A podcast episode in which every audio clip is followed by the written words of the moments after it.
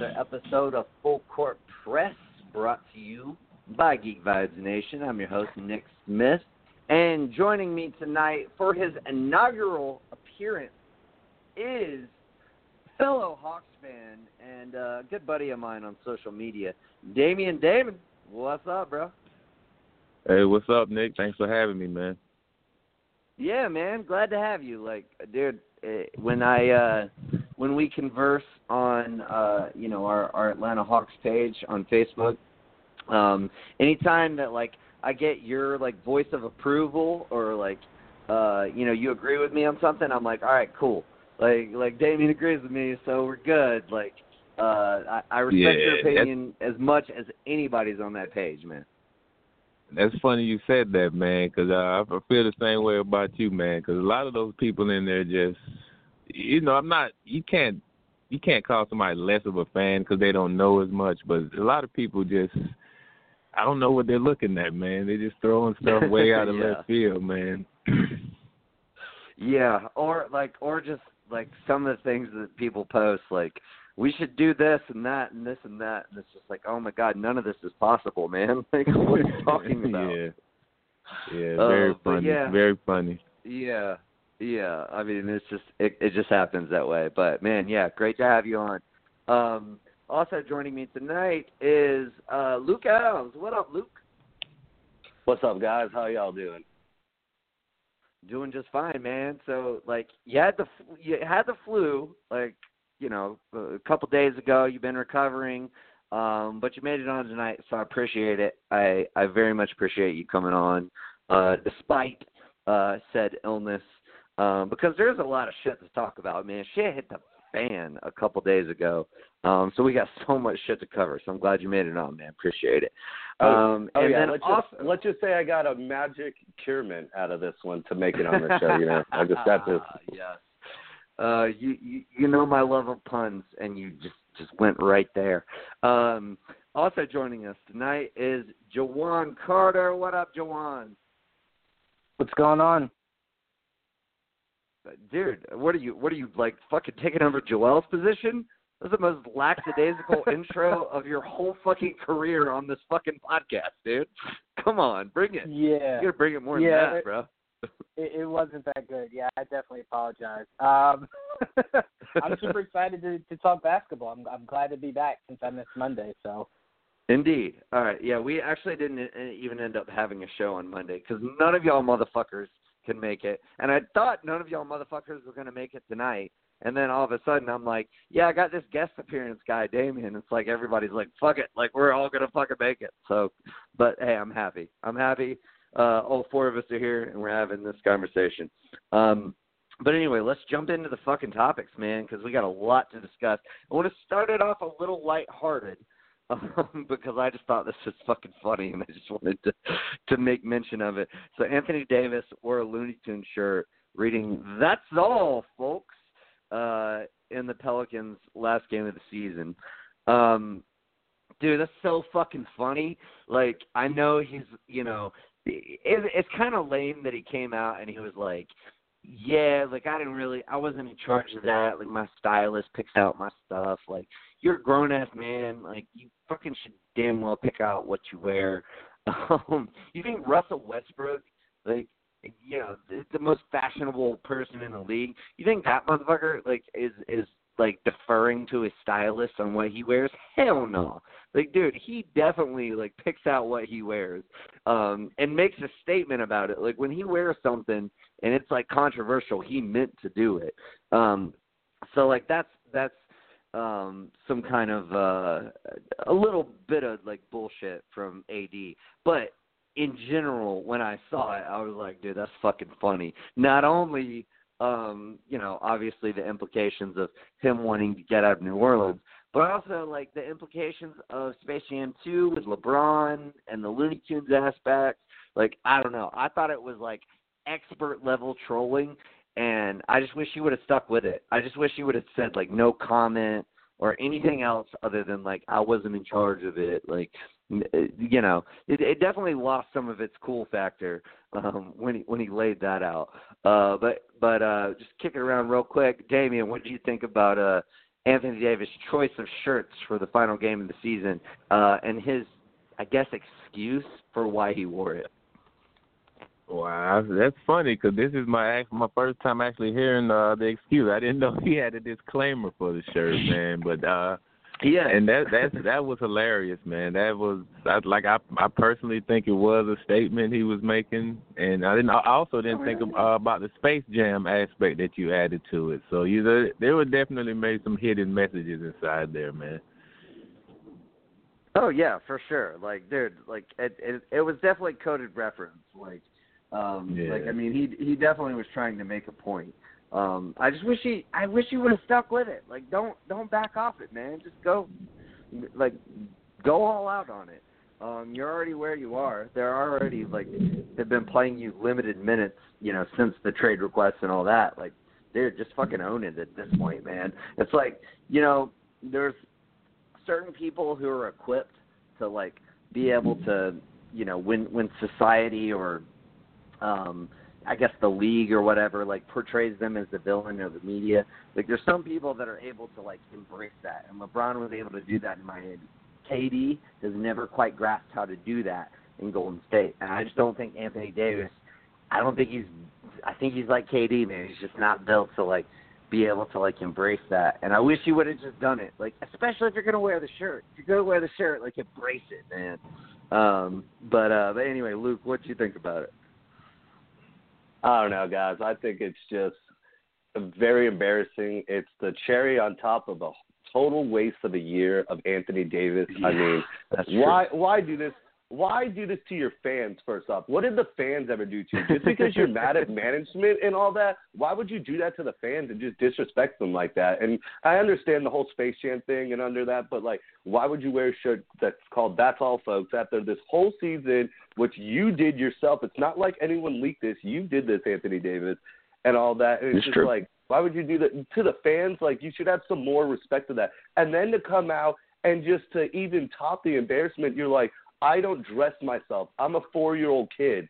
So that's what you're telling me is you're a four year old kid. Yeah, so now I have to accept your four year old childish action for why you did this and sabotaged the whole year and all that and wasted a prime. We just lost a prime year of Anthony Davis for something that was stupid because he was killing at the beginning of the season and all that.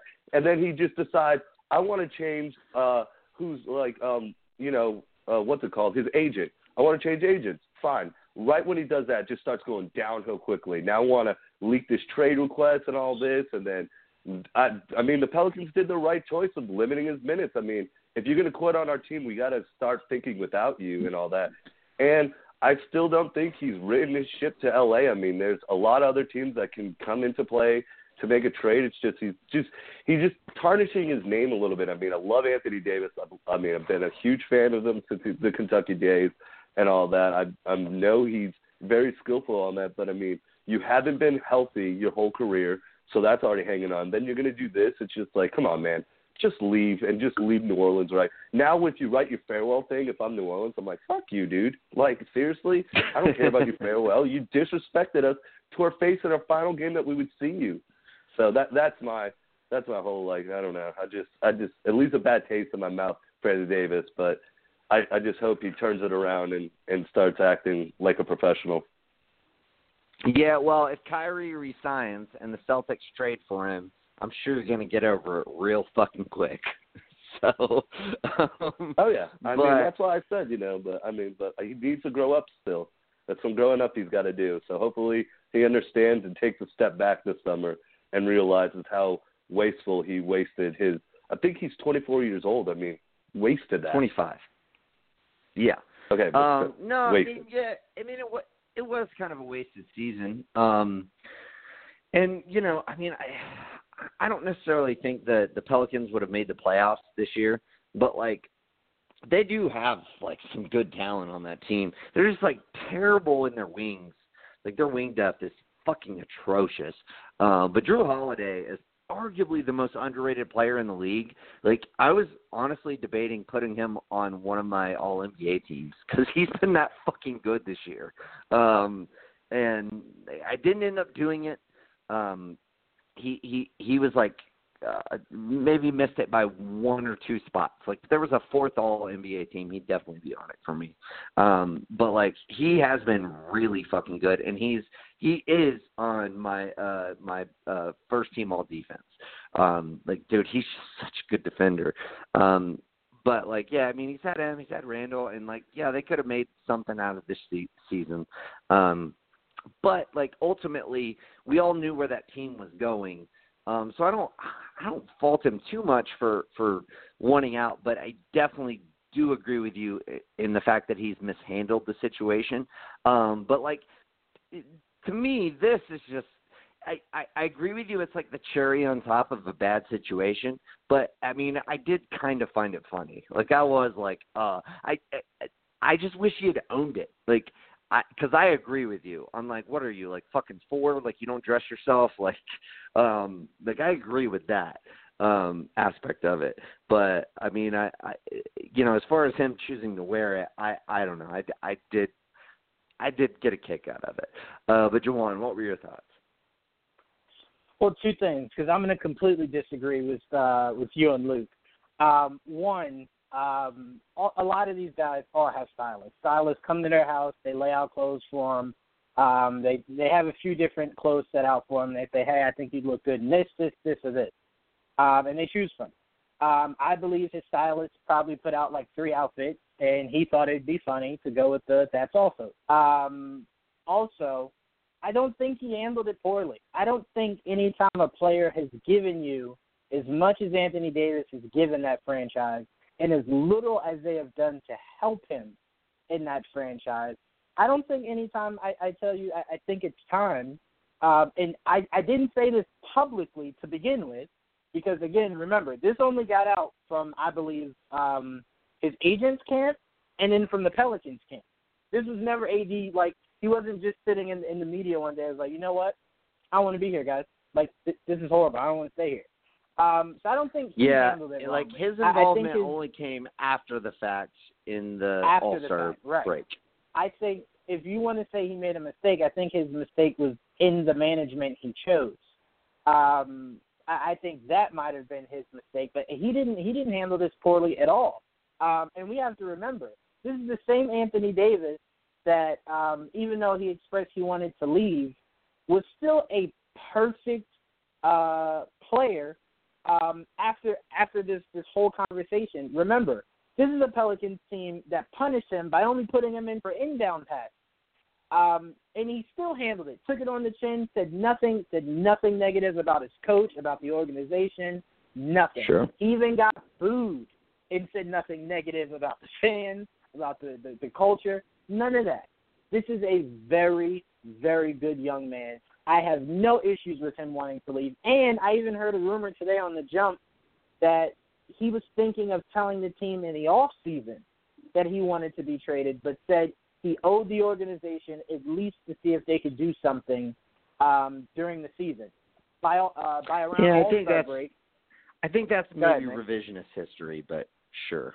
I mean, it, it absolutely Maybe not. could be, but it, it, it's not out of the realm of possibility. The Pelicans haven't been like a great team that just started struggling. Like the, team's never really been able to go say- anywhere. let me let me say this, Shawan. You you you are in charge of your agent. Your agent is not in charge of you. So the fact I that agree. his agent Rich Paul decided to leak it to ESPN Monday morning, um, like that. I mean, he had to okay that. So like I I would push back on that a little bit and saying like you gotta put some blame on it uh, uh, at his feet. You know. What I did, I said I think the biggest mistake he made was his choice of management. I do not think it was Yeah, smart yeah, to go with who he wait, wait. decided to go with. Right, but but what I'm saying, I, and I get that, but what I'm saying is like even with his choice of management, he could have been like, no, I don't want to do that, and his agent would not have done that. So it still comes down to Didn't to want him. to do what? Didn't want to do what? Didn't want to leak it to the media. Didn't want to leak See, that he I- wanted to be traded to the media. Like if you had just gone to the front office and said, "Hey, I want to be traded," which I'm sure he did before it was leaked. Um, as we, Right. you know, I, you know, we've discussed this before, but like, you know, nevertheless, like it, it was still ultimately his decision to give the thumbs up to it being leaked See, to the media. You know.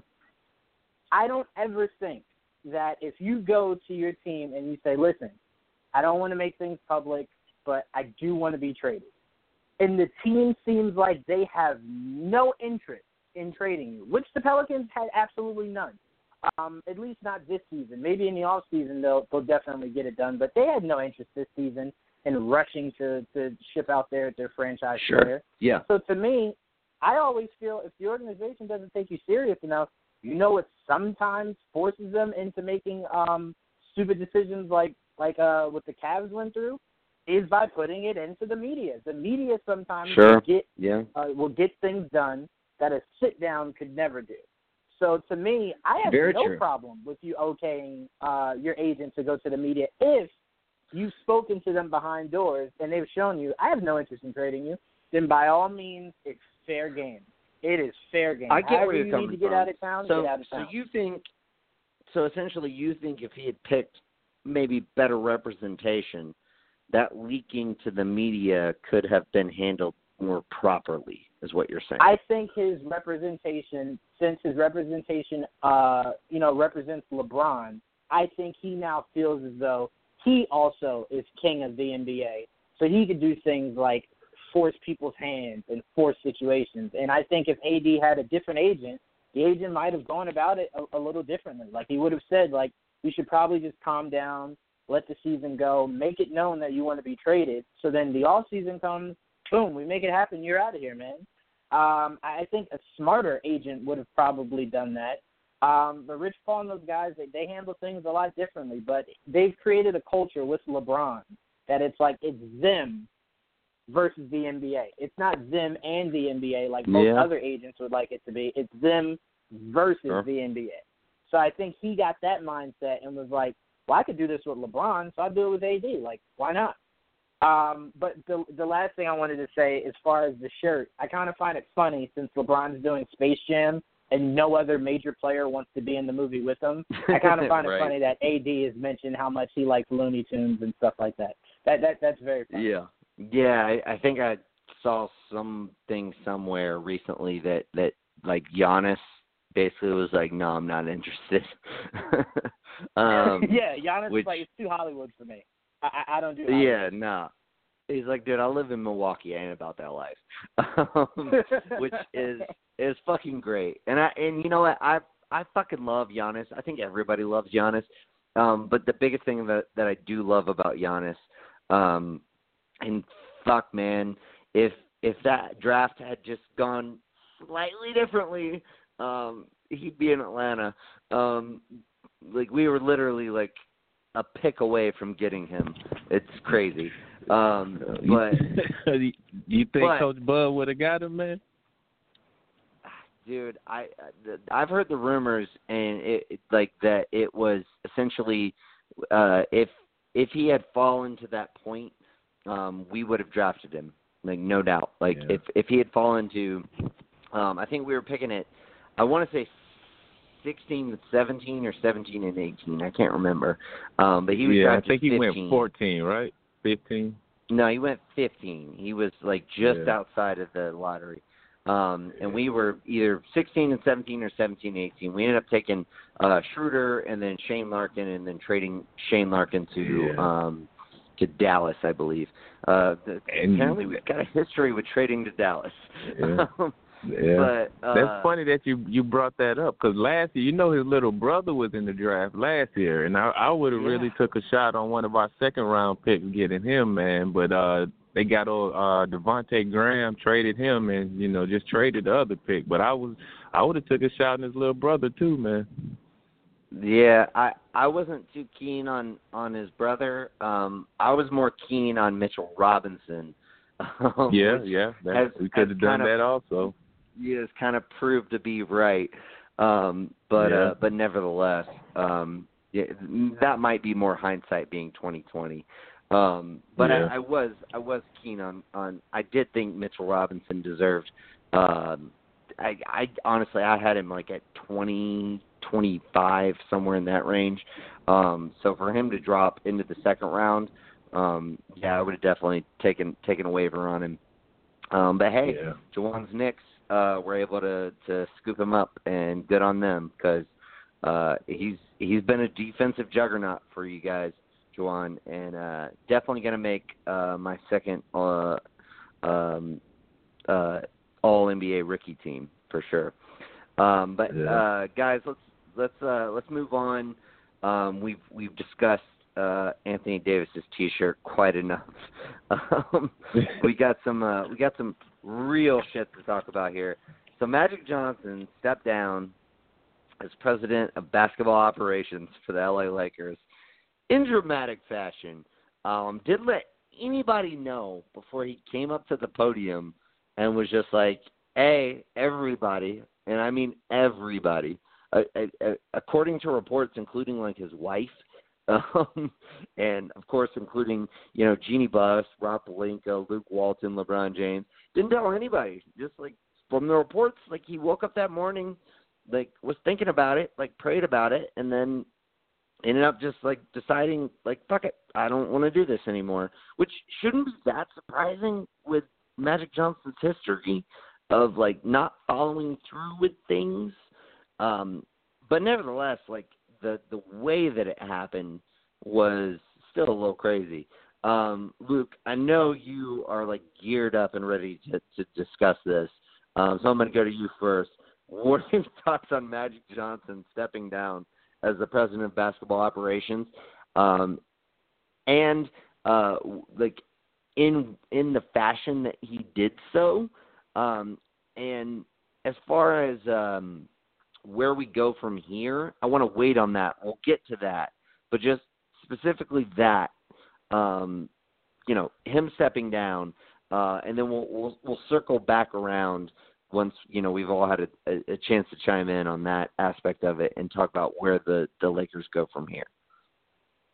Oh no, man. I mean, I find it just amazing. Like my buddy calls me up. I'm, I mean, I'm watching the Celtics game. He's like, "Dude, what's happening in Lakerland right now?" And I'm like, "What do you mean?" He's like, um, "Magic just stepped down. The whole internet is kind of broken right now. Like, I can't get anything, so I go to NBA TV, and now I'm watching it, dude. It's just like what you're saying. Like, the whole interview is just like interesting. So, did he solicit himself? That's one thing that I definitely got right there. In the middle of it, I'm pretty sure he looks at a reporter at, from ESPN and he's like, "Yo, let me get a job next year." And it's like, "What, Magic Johnson? He what are you definitely doing?" Like, like in the middle of like none of it made sense. This is like the most unplanned thing ever. So he's just kind of winging It it, was a rant. and um, yeah. and he's just going on these crazy rants. Uh, another crazy thing that I just found out is like one of his main points right there is that he can't tweet. He's just mad that he can't tweet the players. I'm just like, oh man, Yeah. Magic really he, mad. That he was really upset about down. that that fine with the Bucks. Like he was like that was like that was like one of his points was like that that whole Bucks fine was ridiculous. I think he he, he said that with uh his little side interview afterwards with Rachel Nichols. Um but yeah, like he he was like like very upset that he, he you know he couldn't tweet and he couldn't like train with Ben Simmons and like all this other shit. But then just like the like what makes it even like ah, like it's kind of like just really bad and also kind of embarrassing too is just like he keeps on referring to his sister and how much he loves her and it's just like Yo, if you if if you're my brother, what the fuck, dude? You just you, you just seriously just went out there and you just kind of put me on blast. And then everyone like I love what he said about Pelinka, like the whole like uh, you know, I I didn't really get to know the guy, but you know, he seemed all right. He was like, what? Like but like everything that I like kind of read into it, it's just he it was it needed to be done. Um it's like he said, uh he wanted to go back to being Magic Johnson. I mean, he just likes being at that person, that Yeah. persona. He's not good at being, uh, you know, his other persona and all that. And then like he wasn't doing the proper things. Like he's not scouting well. Like I heard he did not like to go out. He's not doing like the seeing the international play and like having that and and then also like going to all these games and all that, like watching the NCAA tournament, like really like an all into that. He was And then just- he was heavily scouting the Michigan State team. like we can say that. Oh yeah, you, you know that. So it's just like he had his mind in so many different directions and all that, and it and it needs to be done. It's just it just it's embarrassing that he kept on being like, you know, I love my sister, and then he cried and all that. And it's just like you really you would have told her first, even though like I get his point, like she would have talked me out of it, but like, come on, man, just have the respect. Like I also like read too, like because you know how he said at one point in the interview, like uh. I was talking to some people in the organization, and I was like, I ain't going to be here next year. So if I, as he's walking out there, one of the PR people is trying to grab his arm and like, do not. And he just kind of like grabbed it. He's like, I need to talk to the media, and just and then started it. So it's just like a lot of it's just such a Magic Johnson thing to do. Um, it is. Uh, he he acted like he set them up, you know, and then like contend next year. But like honestly, like I don't see them contending. Like I don't know what you know magical land he's living in, but I don't see anything where they can do it. I mean, we'll talk about sec- like in a second, but yeah, it's just yeah, I, I found it amazingly hilarious just because um you know my whole opinion this year on the Lakers and all that. So yeah. it just it topped. I did not see it coming right before the game. Like, dude, what what a what a boss, I guess. Like like just a way to cap yeah, your like, terrible career. You're just like I'm out, whatever. Yeah, like LeBron had to hear about it from like side like parties. Like someone like texted him about it or something. Um and like you know, like he I mean obviously he wasn't there so he didn't hear it live. Um and like I don't I maybe someone didn't text him about it, but someone like mentioned it to him and he was like, What the fuck? Like you know, like uh but yeah, man, it it's it's really interesting. Um I I the the the, the press conference in general was was really weird. Um and like the timing of it was obviously really weird. The fact that he reportedly didn't tell Jeanie or anybody else um is also very strange. Um i i like i'm i'm not like gonna go like conspiracy theorist on here. Like i'm not gonna go like hot take on this. Um, but I almost wonder, like, if you know, because I mean, he he had meetings with um, LeBron and his um, uh, crew, um, uh, his team, uh, and then he had uh, meetings with uh, uh, Jeanie and and Pelinka, um, and and never mentioned it. I wonder if maybe. Um, I, I feel like just maybe like what Jeanie had either what Jeanie had lined out didn't jive with what he wanted to do, or um, maybe Jeanie like maybe there's something going on behind the scenes to where like he was like she was like look like I, I like I'm not gonna fire you but like man I really need this this A B and C to happen this off season maybe Magic just saw the writing on the wall and was like dude I I don't think I can get that done um, so I'm just gonna go ahead and like fucking step down, avoid any sort of controversy um, with like you having to fire me or people talking about whether or not you're gonna fire me. Um, so yeah, uh, but um, but yeah, it's a very very interesting uh, scenario that that uh, took place for sure. Uh, Damien, what were your thoughts on Magic Johnson stepping down uh, and you know the fashion in which he did so. Uh yeah, it was it was very strange, man. Because uh, when you when you think of the Lakers, like outside of Jerry West, like you you think of Magic Johnson as as Mister Laker, right. you know. Like I, mm-hmm. I I would think I was thinking that was probably his, his dream job, man. So there's like you said, there's something that that we don't know about, you know, us, you know, in the sports world. We'll never know the the whole story but there's there's something there's something interesting there that that didn't that wasn't working right because I understand he said uh, about the I think the Ben Simmons thing. You know, it's some some people take that as a as, as a but I think that was really serious. I like I think he really wants to work with Ben. You know, I think he really since he reached out. You know, to I him do too. Him, I think yeah, because when Ben he said Simmons that, is like a prototype of himself. Yeah, yeah, and it's it's it's like it's it's hilarious when he said he can't tweet players and stuff, but I think right. I think that's what he means. I think he really means that. Like he he didn't know what yeah. he was getting into. I think you know he he maybe thought about it one way and then figured out it was totally something different. So I yeah, and then, then the way he did it was was strange because like you said, he he is Mr. Laker, man. So, and I don't know if you guys read. I was reading. I think it was Bleacher Report, like maybe five hours before the press conference. Jeanie Buss came out in the article saying that she was a hundred percent confident in him and Pelinka and the future of the team. Right. So, Mm-hmm. like, I don't know. So, so I'm thinking there was a there was a conversation in there, like you said. Maybe she told him something that he what he couldn't agree with, but for her to come out like hours before the press conference and him out the blue saying that, I think there's there's something that that the outside world is missing, something that's happening in Lakerland that that we don't know about. Yeah. because that's very Yeah, that man. was it was very strange.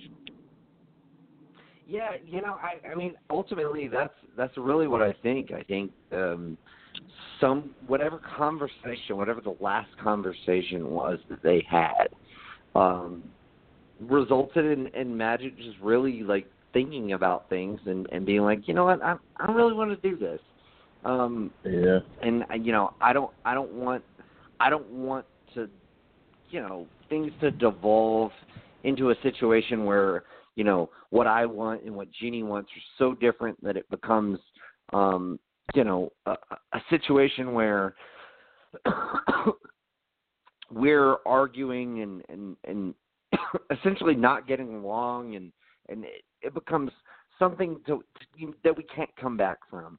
Um you know we we've seen that happen with so many um organizations. I mean obviously like jerry west um you know he was with the lakers for a long time and like you know he when he when he ended up leaving um like you know he and jeanie are not on speaking terms right now um so you know he ends up going to the warriors and then now he's with the clippers as like an advisory role um you know i i don't think magic wanted it to get to that point.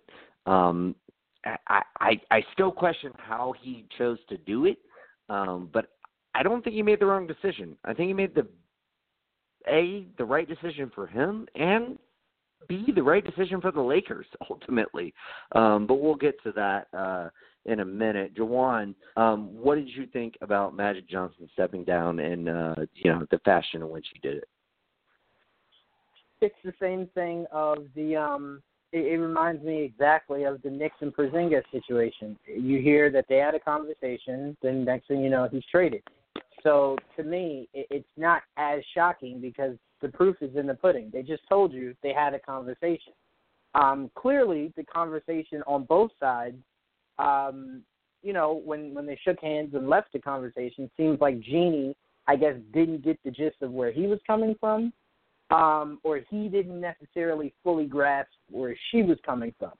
Um, but it was also being reported that Magic wasn't getting along with Pelinka. Like when he came out and was saying um, that he didn't like the the people talking behind his back and stuff like that.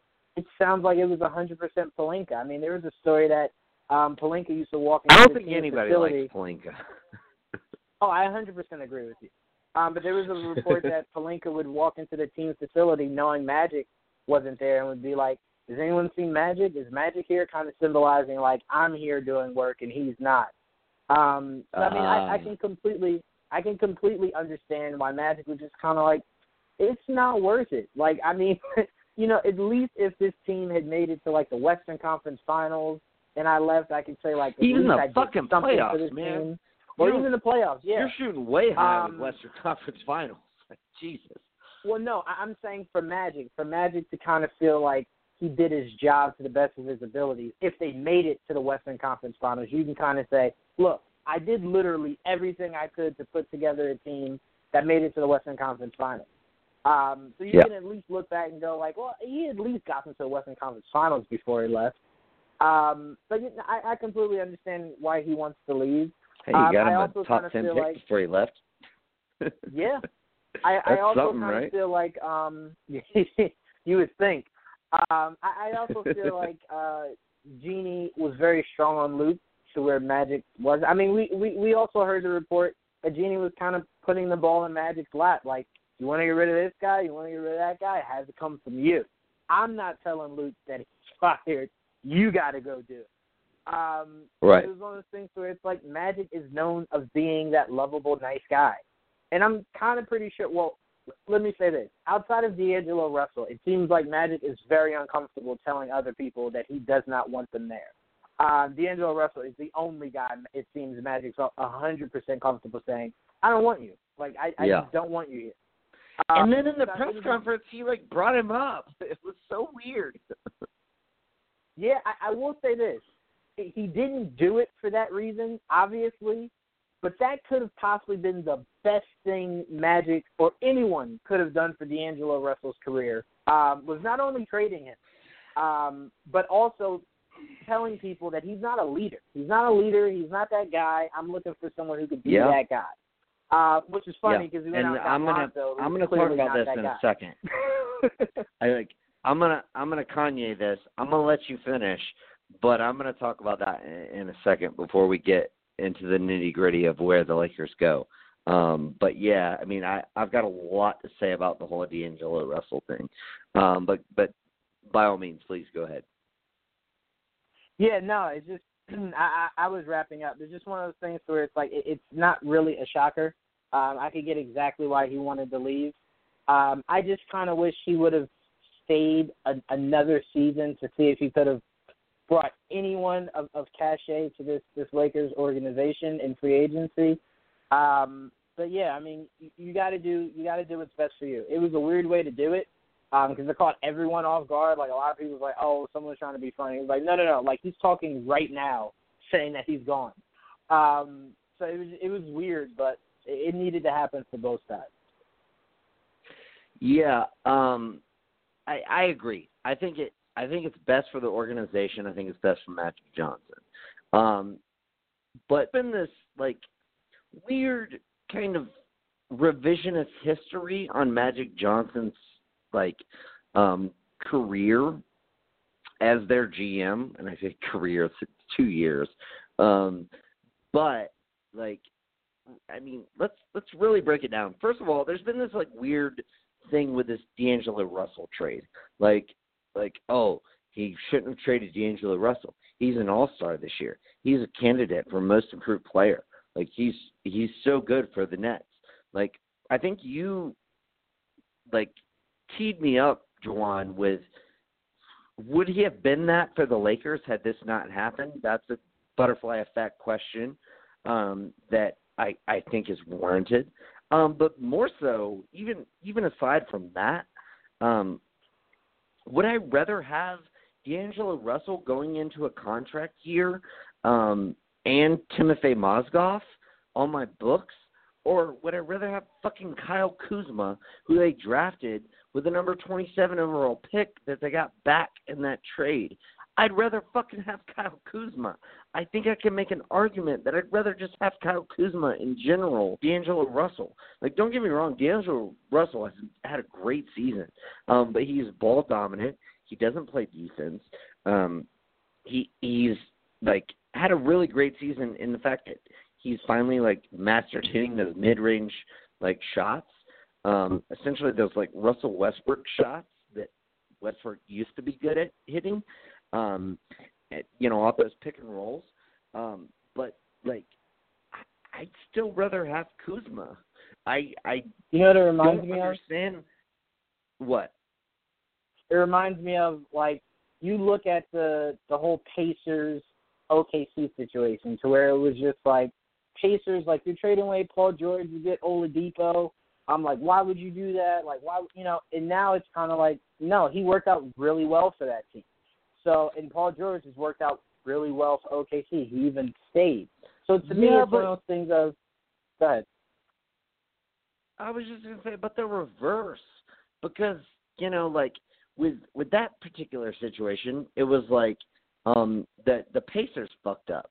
You know, it was like the Pacers fucked up. They they got um you know they they got Oladipo and he he's not that good, and they got Sabonis and he's okay, but how good can he be? And y'all already got Monster, and um like with with this particular situation, it it it's more like everybody was on board with them trading Russell at the time, whereas everybody was totally not on board with the Paul George trade at the time.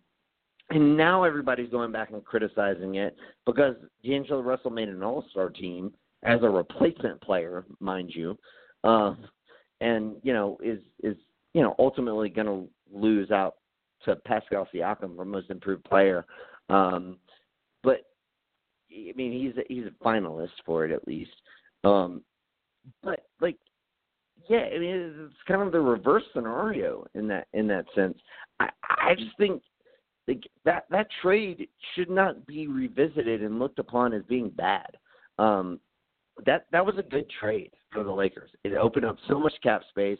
They, what they ended up drafting with that pick was Kyle Kuzma, who is a player and asset. If you, you know, have to trade him down the line to get somebody who's better. Um, so it's it's just a good fucking trade. I like I don't get why people are, are going back and looking at that like, you, you know, he fucked that up. Like, yeah, like he, he you know he tried to say D'Angelo Russell wasn't mature. Well, no shit. You know he's only his second or third year in the league. Like blah blah blah blah. Like, dude, fuck you. You're you're totally like anybody who's saying that right now is like you rewind the tape back to two years ago when the trade happened. They were like, "Oh my God, this is a fucking great trade! Like, look at look at the start that you know Magic's getting off to. Like, this is great. Like, blah blah blah. Like, I I don't understand the revisionist history of it. Um, and I will also posit this: the trade that he made with the Cavs last season at the deadline, also a good trade.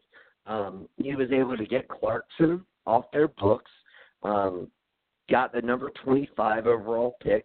Granted, he ended up taking Mo Wagner, um, which apparently the the scouts uh, wanted to take Omari Spellman. Um, props that they didn't because he ended up on uh, my Hawks and Damien's Hawks. Uh, but still, the trade in and of itself was a good trade. They got off the money that they owed to uh, Clarkson. They got a first round pick out of it. Um, they had to give up Nance for it, but like, yeah, it's not really that you know that big of a deal. Um, so like, he's made a he's made a couple good decisions he's made some really bad decisions this year. Um, the the signings that they made were terrible, um, and the Zubac trade was so fucking bad. Um, but like last season, they made some good moves. They actually like looked like they were um, like competent last year. Uh, so like I don't know. I think to paint the whole Magic Johnson era as like a clusterfuck, I think is is is slightly um I don't know. I, I, I just think it's I think it's I, I just I think it's revisionist history. I think it's people going back and saying, well, they shouldn't have done this, even though you agreed with them at the time, um, and then like not painting the full picture. Like, dude, I again, I would rather have Kyle Kuzma with two years left on his rookie deal than having to like decide how much I'm going to pay D'Angelo Russell off season. Like I just like and not that that doesn't even factor in like getting off of Mozgov's contract. So like I don't know. I I I think the the whole notion that he fucked up that trade is is fucking stupid. Um but anyway. Yeah, but I, I digress. Go well go ahead. Let, go ahead and then we'll get into where we think the Lakers should go. I think a lot of people's beef with the trade wasn't that it was bad business. What mainly because Magic didn't say like he traded him because it was like the best thing for the organization to do. It just seemed like he traded him because he just didn't like he didn't believe in the kid, didn't believe in his ability, um, didn't think he was a good point guard, thought he was more of a two. Um, so if he had came out and said like he no, is like, more you of know, a it's two. just a good business. I, I'm not disagreeing with you. I'm saying I think people are doing revisionist history because it's like it seemed like Magic just didn't think he was a good player. He is a good player. You just needed to give him time. Um, so I think that's mainly why people have a revisionist history. It's not because the, the the trade wasn't smart. It's because it kind of Well- seemed like you didn't have faith in the kid who looks like he's good. Well, okay, he's a defensive liability, um, and agree. you know what? For my money, I'd rather have Kuzma, um, and also I'd rather have get just like in the spectrum of point guards, I'd rather have Lonzo Ball. Plays fucking defense. Yeah, he's not a good shooter, but like maybe he can fix that. He's still only in his going into his third year. Um, like I, I still think there's a possibility that he could fix that. Um, and you know he's a fucking really solid defender.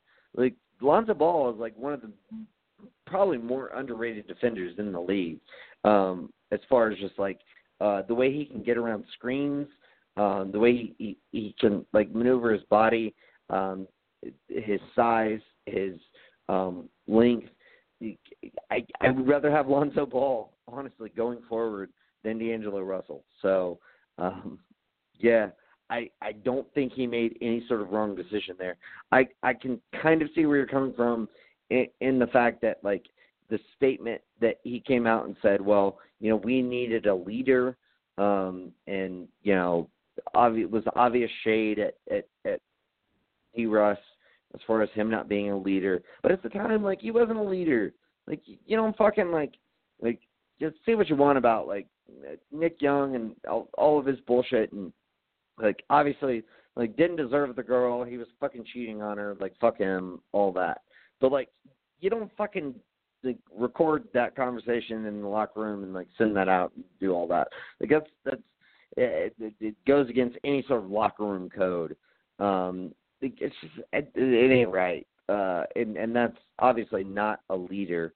Um, so I think what you were saying uh, to begin that conversation, this conversation, and and that you know that the fact that you know he uh, couldn't possibly possibly become a leader until he got moved is accurate.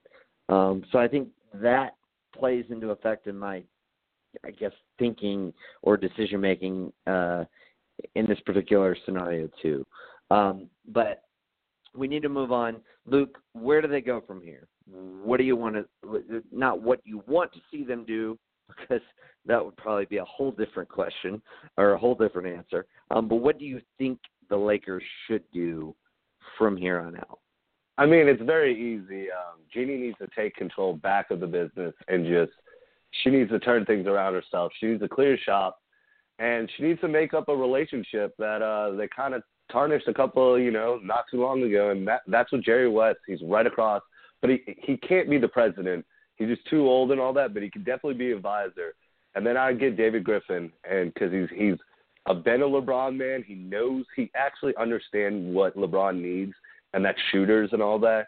And he's like, and I and I think LeBron was always kind of mad that he left and and have and and have that too. But Pelinka's not working. I mean, I've, I've read a lot of things where they might that like he didn't really have a lot of people under him. Like his staff wasn't that strong, so it's just obviously just right. all disarray. I'm not giving him another chance and all that. I mean, the no. Luke Walton thing's weird. It's very like awkward. I mean, I, I, you know, I like Luke Walton. I mean, two years ago at the end of the year, they too. a great year, but I think it, at this point, it's just it's over and all that. So yeah. you gotta, you know, you gotta find another LeBron man. So that that'll be interesting. I mean, I'm big on the Sproles. So I don't think he needs to be loyal to the Heat. I mean, Dwyane Wade's gone. If you're the Lakers, you have so much money. Go get you the real coach that can coach LeBron and the team. I mean, he showed it after. Don't get Tyronn Lue. He is the worst coach ever. But um, I think if you start there, that that's an understanding. I know like a lot of people are saying Bob Meyer from Golden State, but I don't think. I mean, he might leave for all that, but and and he'd be really mm-hmm. good. But I like you know Jerry West is Mr. Laker, like as you guys were saying earlier. It's like you think of like him and and he's really smart. Like he knows what he's doing. You look at Golden State, you look at the Clippers even though he's been advisor this year. You just he understands, and I think Griffin too, and they can get a staff that actually cares and they do the proper scouting and all that, and then just go after shooting like this year. Don't spend your money on something. I know everyone's going to say go after these free agents is a big one, but I don't see anyone really going there. So then you're getting like the no the middle tier ones, the like the you know the like do you want to overpay this person? And so I think you know the smart people like go get you Terrence Ross. He just made 217 yes. threes off the bench. That's the most out of any person come off the bench. Boom. That sounds like a LeBron man to me right there. I mean, That's more than Lou I mean, Williams. Yeah, more than Lou Williams. I mean, Lou Williams nice. just scored. Yeah, go get that fucking guy. That's what I'm saying. Like, go get you a Lou. Will, I mean, go get you got me on Lou. Go get you uh, Terrence Ross. Go get a Wayne Ellington. Get people that shoot threes and all that. Go uh, like Yeah. get you get get shooters right now and all that, and then you can maybe go after the big Anthony. I don't think, but uh, you know, you can maybe go after another trade. I mean, because I think some of these relationships with the young guys is kind of tarnished too with with LeBron and all that. You don't want to waste another Oh yeah, with you got to move these guys. it, it's his it's it's it's his team, so now you got to move. I mean, I don't know Brandon Ingram's Yeah. situation. I hope for the best for him, but so now you're looking at Lonzo and Kuz, but maybe you hit up Washington. Your pick doesn't hit, and maybe you hit up Washington's like, what does it get for like me to get Bradley Beal from y'all? Because we need Yes. him. Because I think Bradley works. Yeah. Because I really don't think the Anthony Davis thing's working. Then you just go from there. You get a center like you maybe go back and get Lopez because I think you know he's, his uh, contract's just a one year, or find a center like that. But you can make things Yeah. work, but don't do things drastic. Don't think that I gotta sign this big money and all that and just waste it and all that. Like do the right decisions and get the right people. And Don't give Jimmy Wes Butler Griffin a and all that. four-year max, is what you're saying. No. Yes, all the way. Do not, not a good idea. Yeah. Yeah. I think if they get I mean, the right I agree people, they'll you. make the right choices. Yes. Um I I don't know about the Jerry West factor, but I definitely think they should fire Pelinka. Um I I, I dude, the, from everything I've heard, like even with the the breakdown of the of the Pelicans discussions, like one of the big problems with the whole discord between them when that was going on was um Dell Demps only wanted to talk to Magic and Magic was not available uh, to talk to him. Um, and he was like, "Well, fuck, I don't, I don't want to talk to fucking Pelinka. Like, I fucking hate that guy. Like, so, um, apparently, like everybody hates Pelinka around the league.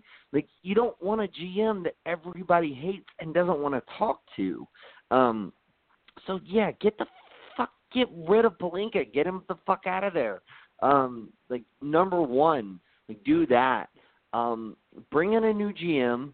Um, and and you know if you're Jeanie, um, and you really want to keep Luke, you know that's fine. Um, like, but let that be known to the GM coming in. Um, or you know if you're open to like hiring a new coach, like like let that be part of your pitch.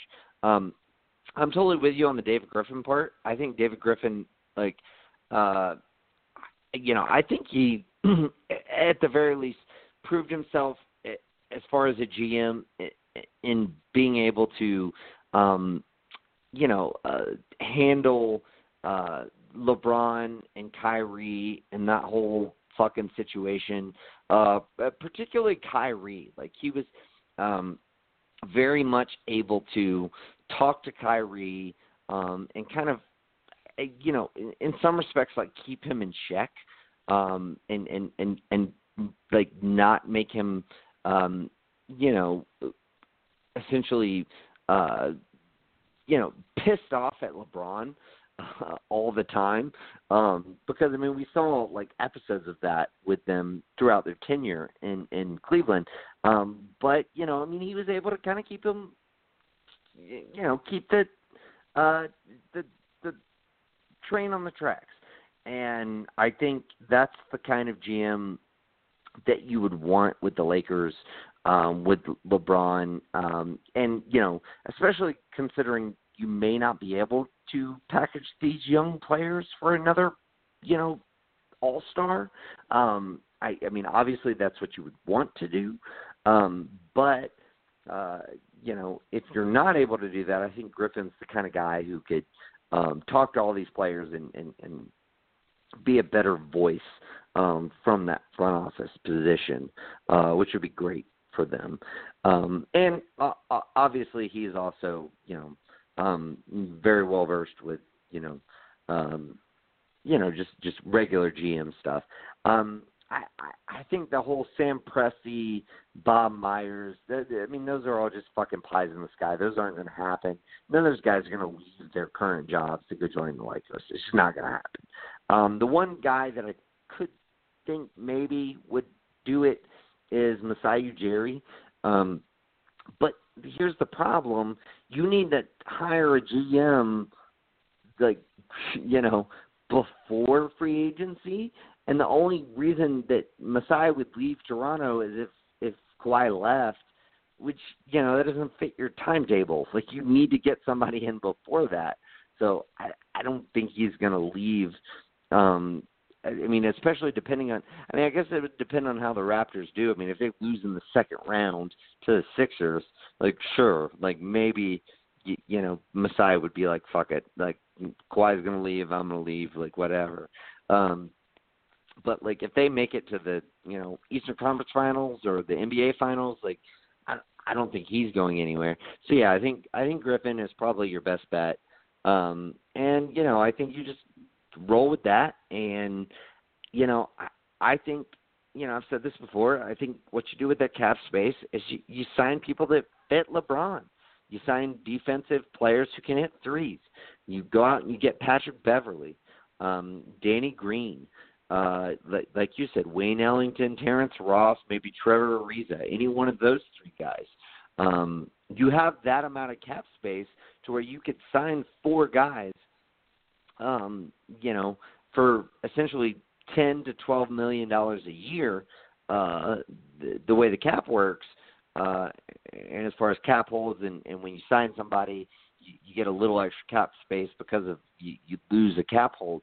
Um, and you know, I think um, I, you know, I think uh, Brook Lopez would be a guy that I would definitely look at. Dewayne Dedmon would be another guy that I would very much look at. A, a stretch five guy who can hit corner threes and and and you know protect the paint a little bit.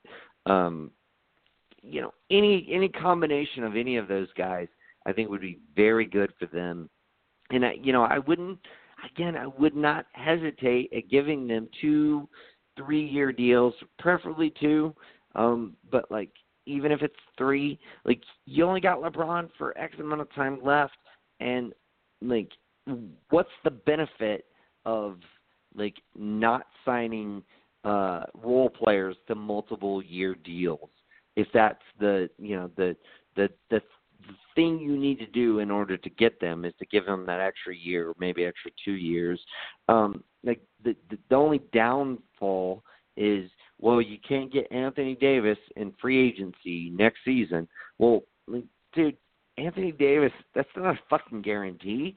Like maybe he gets traded to the Celtics and loves it there. Maybe gets traded to the Nuggets or the Blazers or whatever and loves loves it there. Um, maybe you are able to acquire him via trade. Um, you know, don't miss on all these like really good role player free agents that would fit great with LeBron because you only want to sign one year deals because you want to get you know Anthony you want to keep the cap space to get Anthony Davis in the off season. You don't have that fucking time. You know, like time is not on your side. Uh, you you need to fucking go all in right now, or you need to trade LeBron which is another thing. Um, Juwan, I know you have mentioned, uh, so I'll be interested to hear your take on this. Um, what do you think the Lakers should do going forward? Uh, and you know, uh, you know, who, who do you think maybe fits in with the various uh, positions that may be open?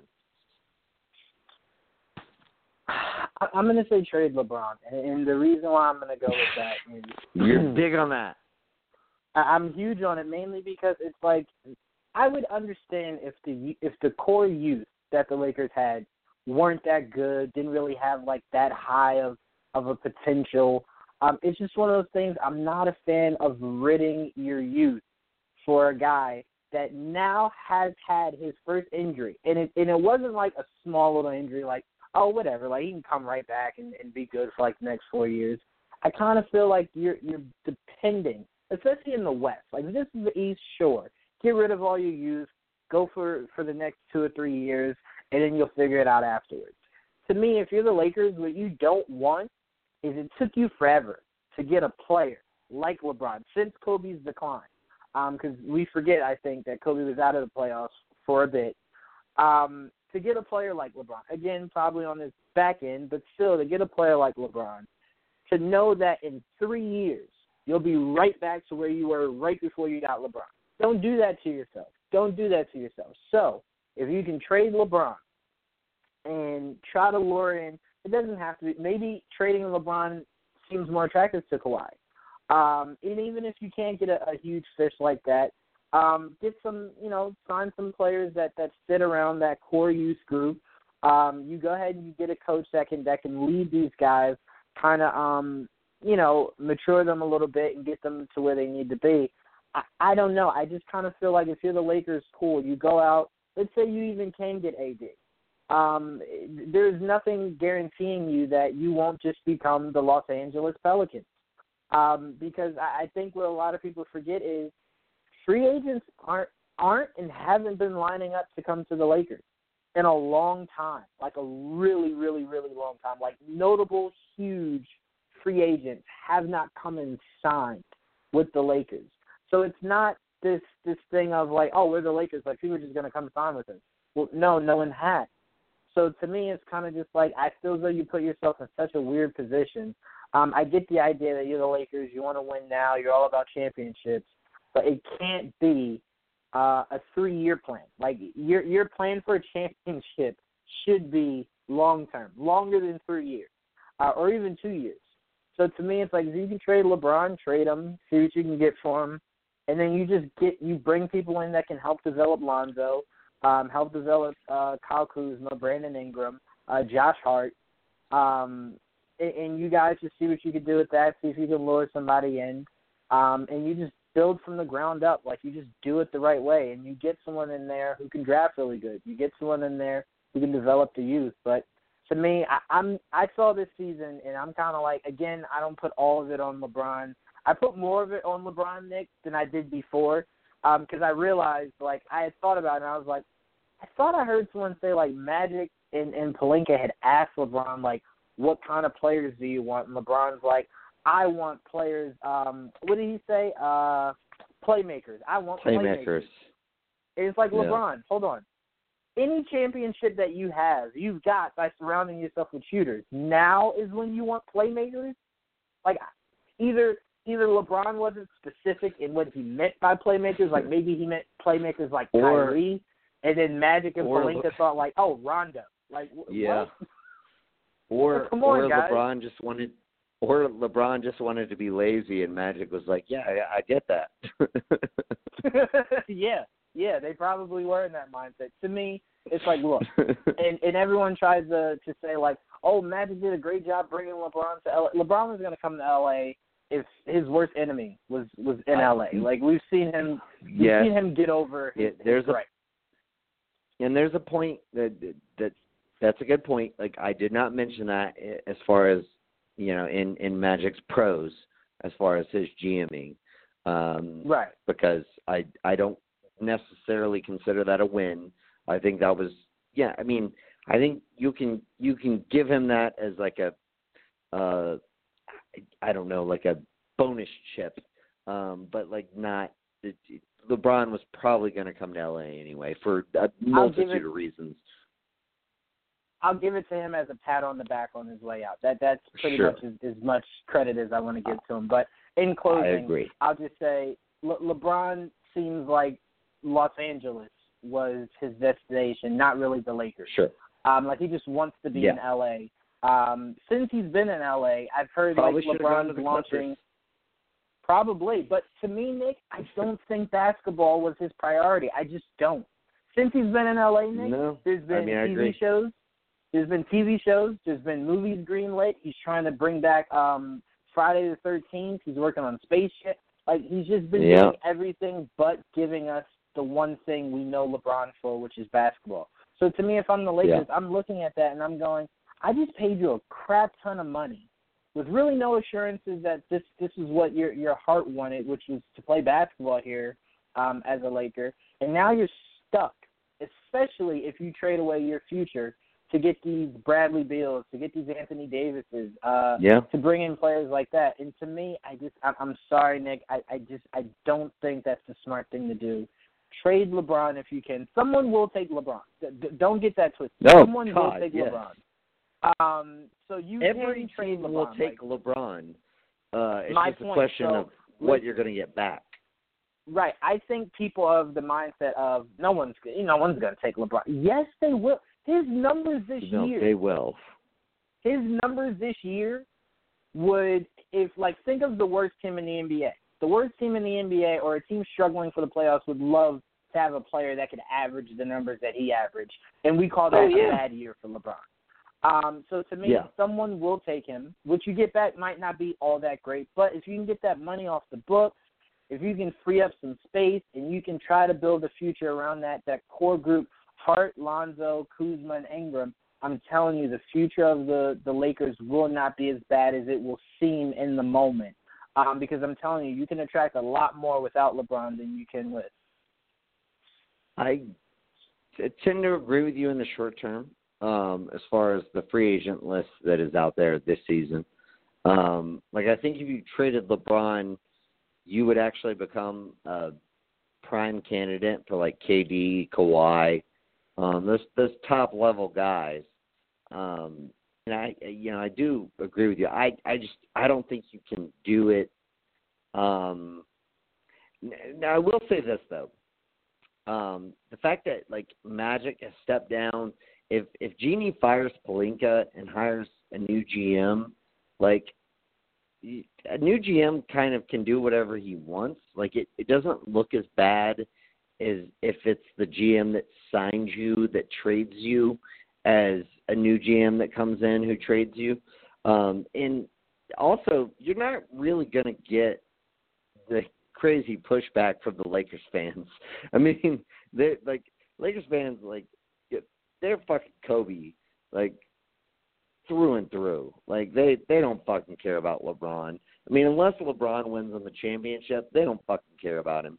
So I don't think you're getting a lot of pushback from the fans either.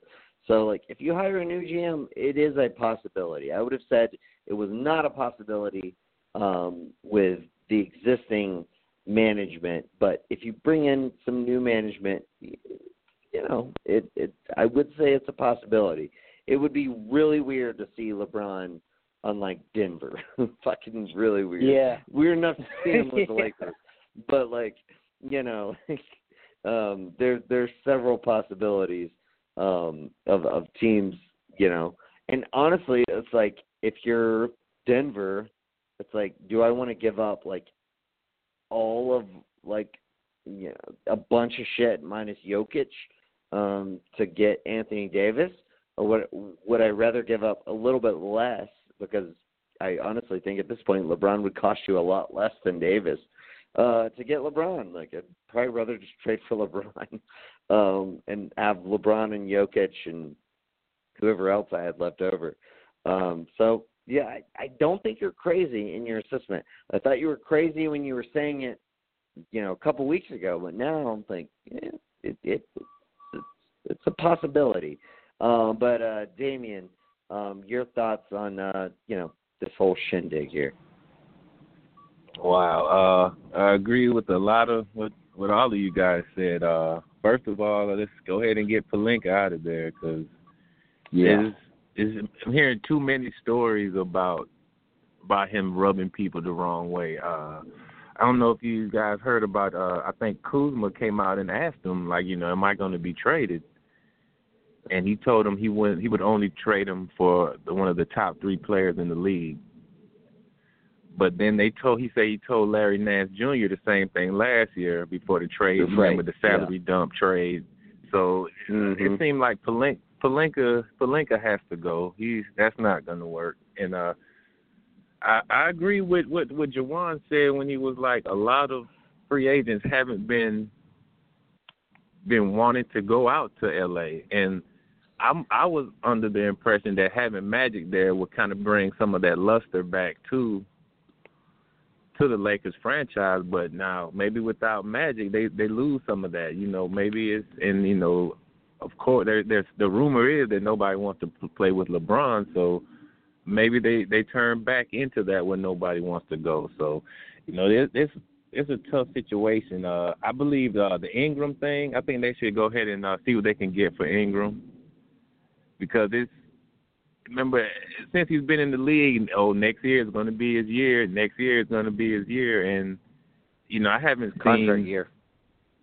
You know, it it they I, I'm not sure if they can get like maybe last year they could have got a lot for Ingram, but they they decided to hold right. on to him, and now mm-hmm. maybe you know that maybe that loses a little value there, but that's one thing I would entertain definitely seeing what uh what I could get for Ingram because it seemed like it just he hasn't taken that next level like that next level step like people imagine he would. Maybe he's just a solid player. You know, some people aren't everybody that's supposed to be a star doesn't turn into one. So maybe he's just a right, just a solid guy, man. You know, uh, it, it's tough too because I don't know if you remember, uh, Nick. A couple times in the um in the Hawks group, I mentioned watching the Lakers to try possibly try to trade up with us because I'm not. Yeah. I I no, I expected. I I really expected. Even though I'm a Hawks fan, you got as, as a fan of the NBA, you got to pay attention to the Lakers. You know, everybody does it, yeah, no matter absolutely. who your team is. So I would I expected them to do uh do some things because I I was watching the uh who uh uh Belmont State and uh Murray State uh, the John Morant uh championship. Uh, Yeah. what- I forgot the conference. Mm-hmm. I forgot the conference they're Uh, but Magic was right in the front seat. Yeah, I did too. Yeah. Was it Ohio Valley maybe some one of those? But uh, Yeah, anyway, Magic was right there in the front seat. Magic was right there. So I'm thinking, oh Lord, here they go. He gonna find a way to get Morant. So you know that's how that's how my mind that's how my mind started thinking. And, And that's how it always Kobe works White- with the fucking Lakers, right? Yeah, you, they find a way, don't they? No matter how, the Lakers always Yeah. found a way. Then once they got Magic, I said, oh man, they're definitely gonna find a way to get him now. So I was thinking maybe John Morant and Coby White. So, but now it, it really depends on who the new GM is, man. Because, like you said, uh LeBron is getting up there, and uh, also like Juwan said, this is his first real major injury. You know, how does he? You know, we tried to play, you know, downplay it, but it seemed pretty, pretty, uh, pretty, pretty serious. You know, and you know, Mhm. growing, growing injuries, growing injuries tend to linger, and he is getting older, so. yeah. I could I I I can't really say specific players, but maybe they like a if they could get Kyrie back, you know, make a make a make a shot to try to get Kyrie back because LeBron needs somebody who could his past last couple of years in Cleveland and out there in LA, they just really depended on him to do too much, man Yeah.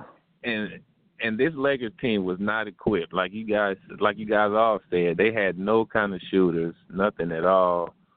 And if if LeBron didn't do it, everybody else was standing around. And he's getting up there, man. He needs like he. That's what maybe playmakers when he said that maybe he needed somebody to get the ball out of his hands. Sometimes, you know, he doesn't. We know he can do it all, but he doesn't need to do it all at this at this point in his career. I think like he needs he probably doesn't want to say it, but he needs a little help now. Like it's it's more evident Yeah. than before. Like he really he really does need a little help, man. So there's several ways you can go. You guys mentioned a lot of players. The Terrence Ross thing sounds really nice. I like him and Kuzma. Him and Kuzma can I think he can work with Kuzma. Uh Bradley Beal, I'm not sure on his you know he plays when he wants to play. I I I'm no I don't know about Bradley Beal his his want to at at, at sometimes. Maybe John Wall see if they could. I know he has a huge contract, but something like they if they decide to keep LeBron, then they they're gonna have to make some some major changes. And I agree with you, Nick. Even if they do, I they might not even contend next year, man. Because you you need you you don't you need almost like a complete overhaul of it, you Yeah. can pick and choose who you want to stay on that team because a lot of those guys it, it, it just doesn't fit. It, it, it's just not a good fit for for what they what they had in mind.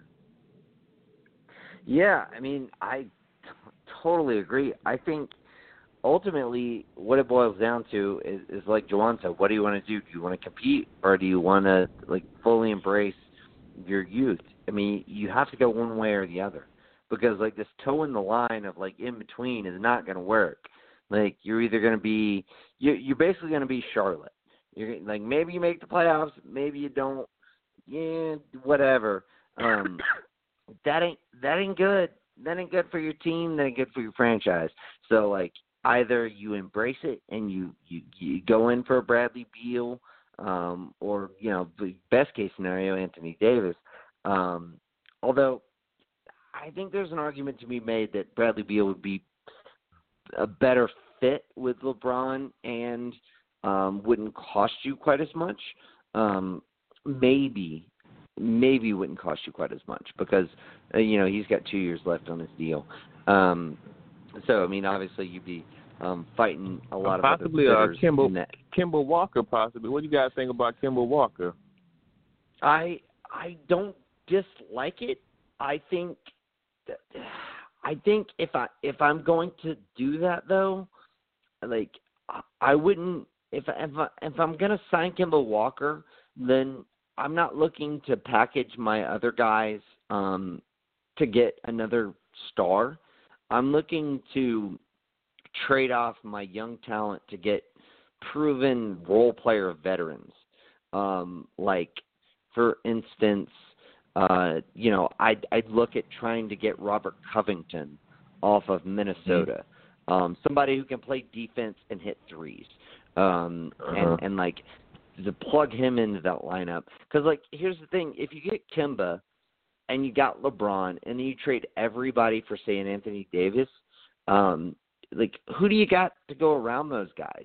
Like the reason that the Heat worked was, you know, because they essentially like all signed on like leaving a lot of money on the table um to to make that big three work.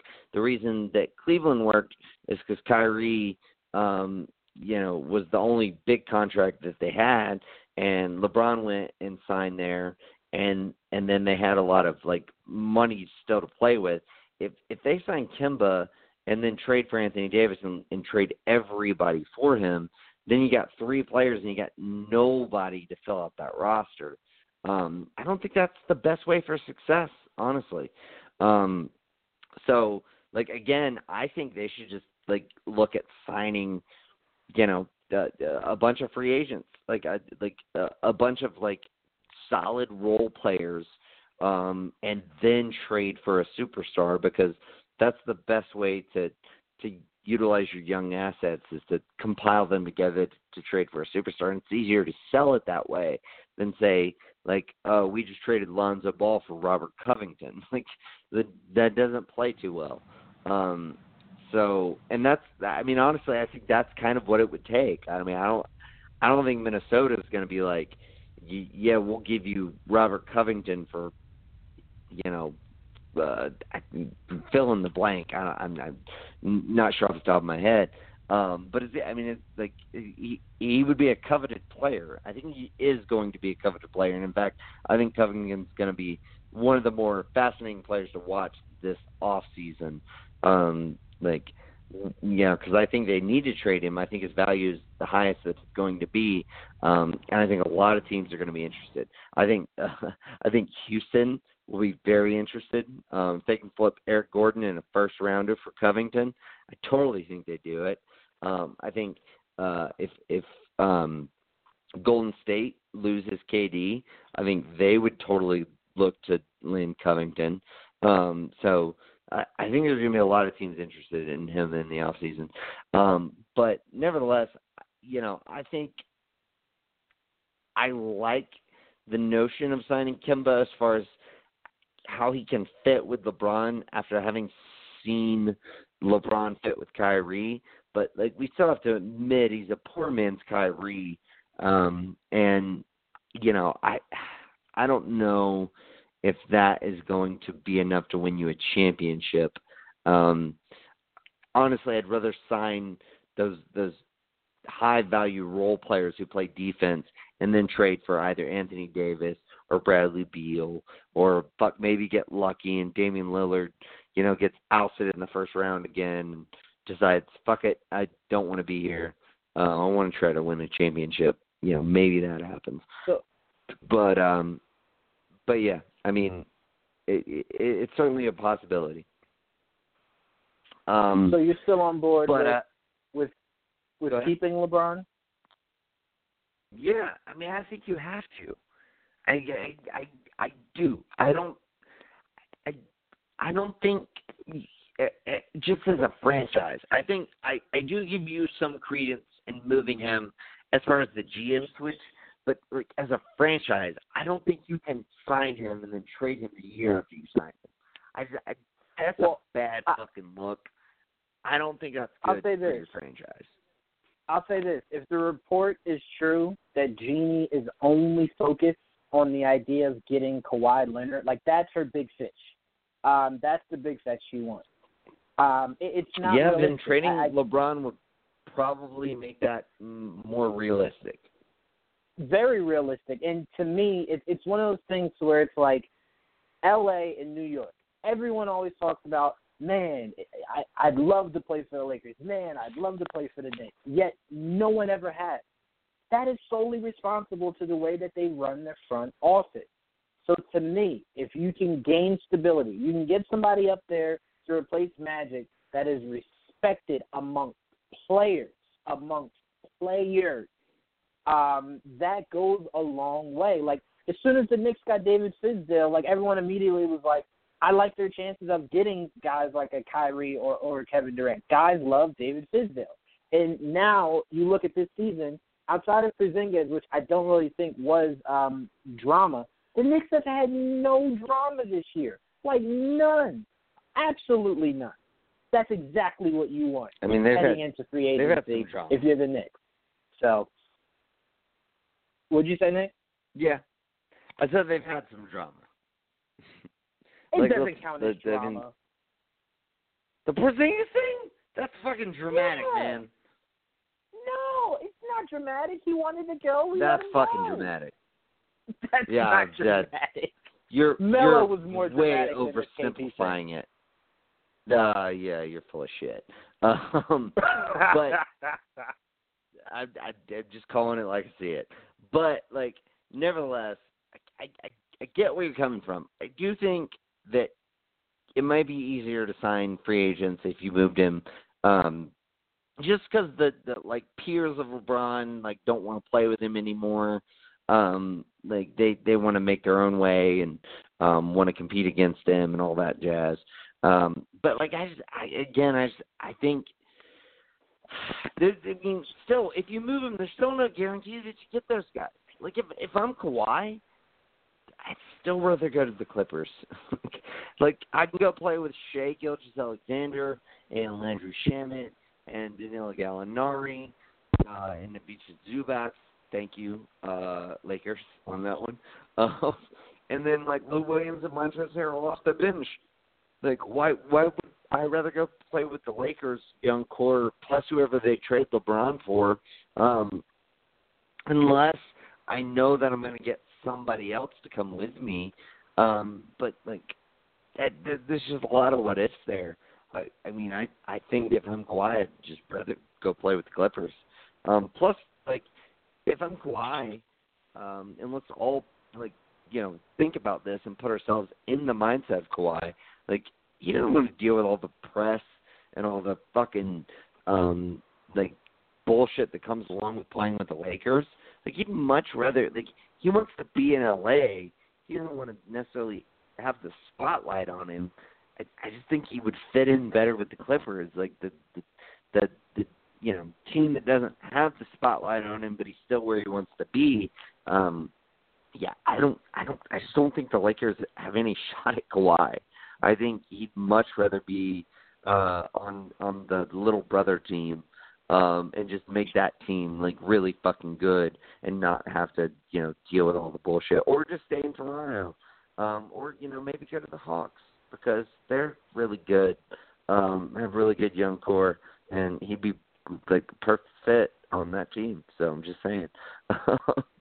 I've said before that's that's his third best option. Um so like you know maybe maybe that would work for him um but uh nevertheless um let's move on because we still got you know a couple couple more things to discuss here. Uh, the Kings, uh, they wasted no time addressing their franchise. Uh, you know, post regular season in a span of one day, they extended Vlade Divac to 2023, fired Dave Joerger, and reportedly are eyeing Luke Walton as the replacement for Dave Joerger. Um, man, that's a lot of shit that goes on with one organization in one day. Uh, I don't know if I, I, I don't necessarily hate them extending Vlade. I, I just, I think he's gotten more lucky than than he's made good decisions as of late. Uh, just honestly, um, I mean, I, I don't. I think he just traded Boogie for you know the best possible things that he could get for him, and then lucked out on Buddy Hield being good. Um, I think kind of lucked out on De'Aaron Fox being good. Um, I mean, he was the best available point guard, and they needed a point guard, so they took him. Um, but like, dude, like, I, I don't know, De'Aaron Fox, like, he just got really good at shooting, and he wasn't really good at shooting um, before uh, they picked him up. Uh, and you know, I mean, all the other stuff, I, I don't know. I don't think he's really that good of a GM. I think he's just got lucky. Um, them passing over Luka for Bagley is is really suspect. Um, as far as if you're analyzing like a GM, uh, you know, namely because I think anybody who had like a, a, a real basketball mindset um, had Luka as like the clear number one overall pick in that draft um, and yet they they ended up taking Bagley over him. Like not even Ayton, you know, or, or even Trae. Like, and, and I and I think that's almost revisionist history. I think most people had Trae like six, seven, eight um, at the time. Uh, there there were a few people who had him, you know, two or three. A couple people even had him one. Um, but most people had him like lower. Um, but I I mean I think you know to to take him over Bagley, to take Bagley over him was really kind of crazy. Uh, and then they fired Joerger, and now they want to hire Luke Walton. Uh, that makes total sense to me uh, as far as hiring Luke Walton. But like, you, you're gonna fire the guy who led your team to like a really good year, and like, man, I know that the front office like had a lot of gripes with how he like implemented Bagley early on, but like he he brought Bagley along at the perfect pace throughout the fucking season. Like he shouldn't have been starting over Bjelica at the start of the season. Bjelica was fucking on fire at the start of the season and should have been the starter at the beginning of the year. And then so they bring Bagley along and like they work him into the lineup slowly but surely. That's what you want out of a coach like you know coaching a, a a young player. I don't get it. I don't get why you would fire dave Joerger um at this point in time. And like i i definitely agree that you know hiring luke walton makes sense at this point but i don't think luke walton is like huge upgrade if at all from dave joerger in my opinion like i think dave joerger's a really fucking good coach um I, I and I think honestly he handled the Marvin Bagley situation very well, and we've seen that kind of play out through how Bagley's played this season. He started off slow, picked up steam, started playing well, got more minutes. That's what you want to see from a player like that, um, especially with a team that doesn't own their draft pick, has no incentive to like not be good, uh, and and so like they're, they're basically Joerger's like fuck it, I want to try and make the playoffs I'm going to play the best units that I can, and you know, so they they do that, and then you know, furthermore, Divac like totally fucks up like all of his progress with the the fucking Harrison Barnes trade, which you know at the time I thought, okay, yeah, it kind of makes sense. It's it, you know it's fine. Um, I mean, Juwan and and Luke, you guys both know I was so big on Otto Porter that's the guy you need to go get because that is the perfect fit for your team. And then that didn't happen. The Bulls got him, and they made the trade for Barnes. And I was like, okay, yeah, I mean that makes the most sense, you know, out of the people who are left and whatever. But like he hasn't worked, um, and you know, you can, I guess you can blame that on the coach, but like maybe he just wasn't the best fit for the team. I don't know. I I question this decision unilaterally. Um, I think I would have kept Joerger because I think he's a fine coach. uh, and you know maybe get Luke Walton, uh, and and you know maybe Luke Walton ends up being a better coach, but maybe not. And I mean, how are you gonna fire the guy who like has been with you through the shit and like actually made your team relevant this year? I think it's very suspect, um, at the very least. Uh, Damien, what are your thoughts on the Kings? Uh, you know, essentially fucking, uh, you know, extending Divac and then firing Joerger, and you know now they're targeting Walton. Uh, yeah, I agree with you, man. The the way you handled the young team was like, I I wouldn't say it's almost ideal. You know, it's it's it's tough to deal with a young team, but they were on the verge of the playoffs, man. So right. it's kind of it's kind of surprising, and maybe maybe like you said, it had a lot to do with the uh with the Bagley situation, but it turned out did. to work out right. It turned out good on on both on both ends, and uh, Yeah. I also agree with you, you know, because you and I we're Hawks fans, so we're watching those first two picks very.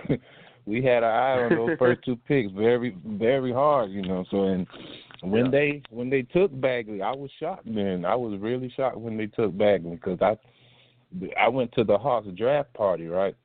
And there were people who had uh Marvin Bagley faces on and stuff. Cause like it seemed like everybody that everybody knew that that was Oh, going to happen. Bagley was yeah, going to be dude. a Hawk, I never was on board with Bagley on the Hawks. I'm so glad that didn't happen. Um, yeah, like yeah, yeah, it, you know, I I know a lot of people are like like essentially don't like Zion because you know he essentially plays the same position as as Collins, um, and and, and so I guess I'm kind of uh was in the same camp last year, but like there's a difference. Like Zion is not the same player as Collins, even though they're technically the same position.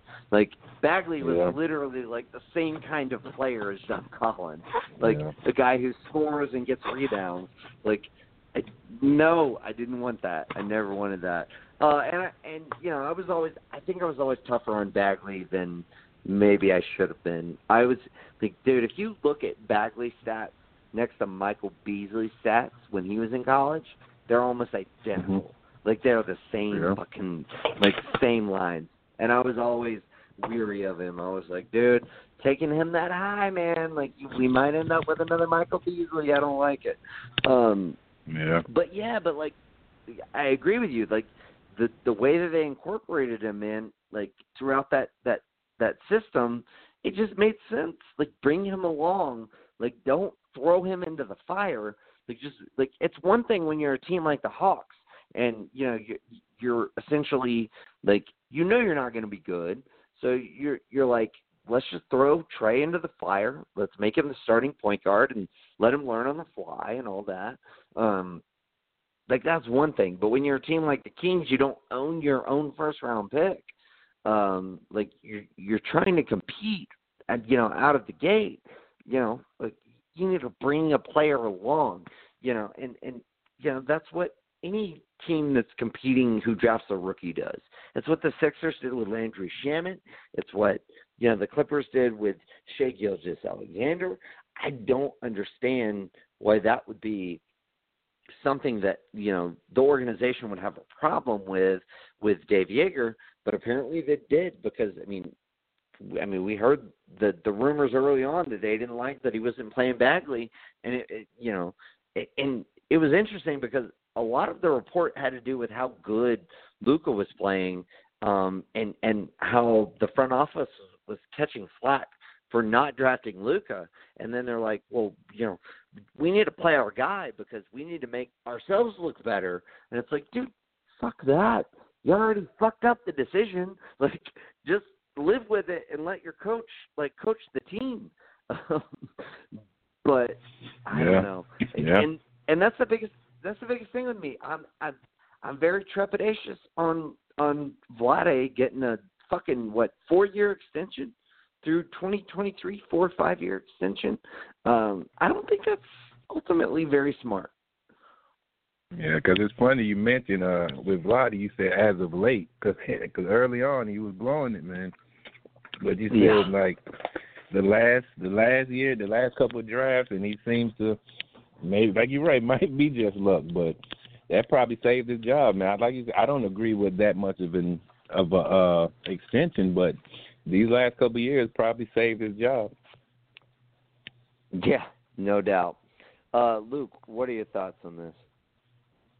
No, I mean, um, it's very interesting. I mean, because you think about it, Vlade said a couple of years ago, if we don't make the playoffs this year, I'm stepping down. And um, I never knew ninth Right. place was uh, making the playoffs. So way to go on getting a contract extension and, and going way back on your word right there. But uh, um, I think management had to make a decision, and uh, I mean, I mean ownership had to make a decision, and it was either fire our GM, keep our coach, or vice versa, and keep our GM, who's kind of like you guys said, who's- made some as of lately, he's made some pretty good uh, choices. I mean, I've always liked Marvin Bagley. I understand you don't pass up on Luka, but I was always one that he he unfortunately doesn't fit their team, and I mean, if you need to be the power forward. And Bagley wasn't that bad once he started playing. I mean, he kind of looked at him. I mean, yeah, you'd rather have a, a Luka all day, but Bagley played really well once they started actually giving him minutes and all that before he got injured. He's exciting, so he kind of fits, you know, what their like what Vlade's plan was, and I think Dave Joerger really didn't. And it's almost like the um I'm not gonna put like like the Mark Jackson Golden State, but it was just like you saw the writing on the wall of how far Dave Joerger could bring these kids and all that. And you're ready for another guy to come in and take these guys to the next step because you do have a good foundation and some young kids right now, and you can build around them and all that. I mean, I like the Luke Walton thing just because I liked him when he didn't have any superstars and he really got the Lakers to play the that second half. I mean, there's other people that come in there, and I, I think it's uh, one of the highly sought out j- jobs. I mean, if I'm looking at all the open head coaching jobs, I mean, I would definitely want to coach a team in Sacramento who has a bunch of young kids under control, and I can kind of like develop them. Yeah. And they are on the, like the right there on the cusp of making the Western Conference playoffs. I mean, that's not an easy thing. I mean, I know I joked about ninth place. I didn't know it was the playoffs, but in the West, that's pretty good. I mean, you did way better than a lot of other teams uh, for a very hard conference. So, I, I Yeah. mean, I so you you had to make a choice, and I think you know they went with Vlade. I want to give him that long of an extension. I mean, you weren't in any pressure No. to give him one because I think he was still under contract, but I think they they kind of trust in what what he's done as of late, and you know they're sold on you know what what are you what have you done for me now, and it's been actually kind of panning out with the Buddy Hield, De'Aaron Fox, and and Marvin Bagley. That's their trio, and he's like, listen to me, like you guys. I mean, these kids are going to be good, and I mean, like you saying to me, I know you guys are high on your Hawks and all that, and you guys have a very good young core, but Sacramento does too. I mean, I understand the Harrison Barnes trade was kind of weird and all that, but I mean, he's only on a player option, so it's not like you're tied down that much longer and all that, so you can definitely work your way out of that. So there's a lot of Sure. things that they could definitely do. So I, I think it was at this point where they're a young team and they need to take another step forward. And yeah, Dave Joerger did a great job. I mean, got in a 40-win season, and all that. But if you if you've made your decision and ownership to go behind your GM, you obviously have to show him loyalty and fire the coach that there's been rumors that they weren't getting along on a lot of decisions all year. So Right. Yeah, I mean, I I understand where you're coming from. I I got a quick question for you before I pass it to, to Juwan. Um, so let's say Harrison Barnes opts out of his twenty-five million dollar uh, player option. Um, what would you offer him if you're Vlade? ooh, that's interesting. Yeah. Um, That's what I said. that's hard. Like That's it's hard tough, because I don't think because, he's like, worth any more money than that. I don't I- really think so. No, no, he's not Yeah, worth that's- even close to that. Like, but like, you know, it's fine if you're paying him twenty five million dollars for one year. But if he opts out and he's like, I'm going to walk unless you pay me, you know, ninety million dollars over the next four years, even that's fucking high. Like, I don't want to pay you seventeen point five million dollars a year. Like, no, uh, like I want to pay you like fourteen million dollars a year. I don't like you're you're Harrison Barnes. You're not worth like you got way overpaid because of 2016. Like you're not worth uh like crazy money. Um, so I don't know. I think that's another thing that's really interesting with this. Whereas if you traded for Otto Porter, he's locked in, and then you know the cap essentially still rises, but everybody signs their players, and all the 2016 bad contracts are off the books, so everybody's cap space is already like um refiltered um at the point where you're looking at re-signing him, so you get him on a much more reasonable offer. Um that was another reason why I thought uh Porter um not just fit was like better for them in their timeline and age. Um but yeah, that's that's tricky, man. I I don't know what I would offer him.